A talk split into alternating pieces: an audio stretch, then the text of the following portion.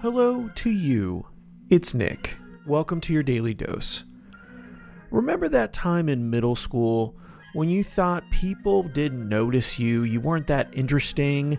So you thought to yourself, what would make me really stand out, really shine? And the answer was to pretend you had a leg injury? You, don't. you don't? Was that just me? I had a friend who used to be able to pop their eyes out. Not pop them all the way out, but like Oh, do pull them back yeah. and like hyperextend them.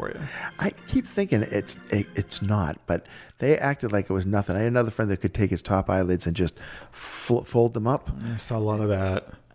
Remember when, like, when you were a kid, the, and the kids putting the pin through their skin, but not deep enough that it would Yeah. like cause it to start bleeding or any of that weird physical stuff. Why? Why? Why do we have to prove to each other that we can do these weird things? Although I did, uh, what's the word? Cultivate a limp for a long time because I felt like the only way I was going to be more interesting is if I had something wrong with me. I had a similar delusion about having a lump on my head, a bump on my forehead. Oh, really?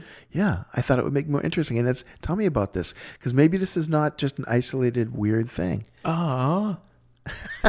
I'm just kidding. Actually, it makes me feel better that I'm not the only. It, it is. It is insane clown. interesting that it is that if something that would make you more interesting that would be an injury. Well, yeah. So I felt like I wasn't good at looking enough. You know, I grew up in the 70s and 80s, so a lot of it was, you know, I was not seeing people like myself in pop culture. I was oh, not. right. You know, I, I always knew that I wasn't going to be like the the example of beauty out in the world. You know, I'm me, and so there has to be something a little more interesting about me, and Yeah. maybe that's why I don't like my laugh. Because it's not interesting. It's just like a plain old laugh. It maybe, or I just felt like that wasn't gonna like maybe if I don't laugh and just stare at people. That'll I went the other differentiate. way. No, so I was like, oh, what if I had a limp? And what if there was a? I think there was probably some sort of complicated backstory because my fantasy life was always rooted somehow in reality, and it was the most annoying thing when you were just trying to get stuff done, if you know what I mean.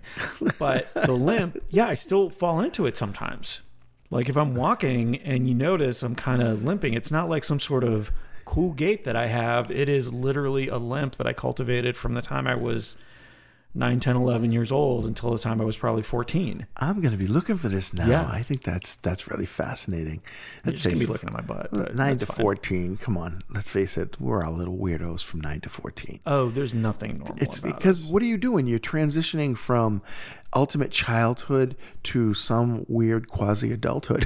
it's like you're not you don't actually even get to be fully formed during that range. You know, that's not like you you're arrived when you're like in your 40s or your 50s, right? Yeah. But you're more arrived than when you're 9 or 10 or 14. Uh, I feel like that's such a weird amorphous time in our lives. You don't have anything to hold on to. And middle school. Oh, mm, man. Do you ever have a middle school teacher that inspired you? We had junior high, but it was Yeah, pretty much the same too. thing. Yeah. I don't have many teachers looking back like and I think that was the other thing that I wanted. I think along with the limp, I wanted some of those experiences I saw in pop culture I read about in books. Yeah. Like the you know, that teacher, a mentor. Uh, this type of person in my life and like there was a certain disappointment with never finding that like as if there was a promise of it just because i'd read it in a book or i saw it in a movie Oh, but isn't that the thing? Isn't isn't that what the whole media is built for? It's to set examples that people strive to follow. It's I mean, not that they're trying to, but it's the end result. The the supermodels on the magazines, the Yeah. actors on the television, they're all they're all these prototypes of things. And one of the greatest sources of dissatisfaction in our world, a- and I, I look at it this way: comparisons are bull. Hmm, you can bleep that. Uh, I just because they they create dissatisfaction in most cases. You know, unless you're competing, competing, really competing. yeah yeah You know, but I don't think we, we shouldn't be living to compete. And the, the laughter thing, man, I just feel like that's the most beautiful involuntary thing. little Woody Woodpeckerish. I'll be honest with you. The thing is, I can't, I can't not laugh out loud. I can't. It's just not Yeah. in me. I will probably burst if I try to hold it in. And uh, and so to hear you, you know, pretend to laugh, Uh, when I know you do laugh, you do laugh inside because I see it in your face. And I see you get that little shake in motion and you get the laugh in your really eyes. burpy. Yeah.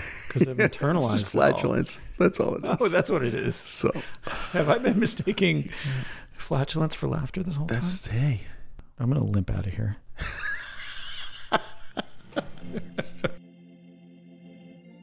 Hey, gang, it's Bob.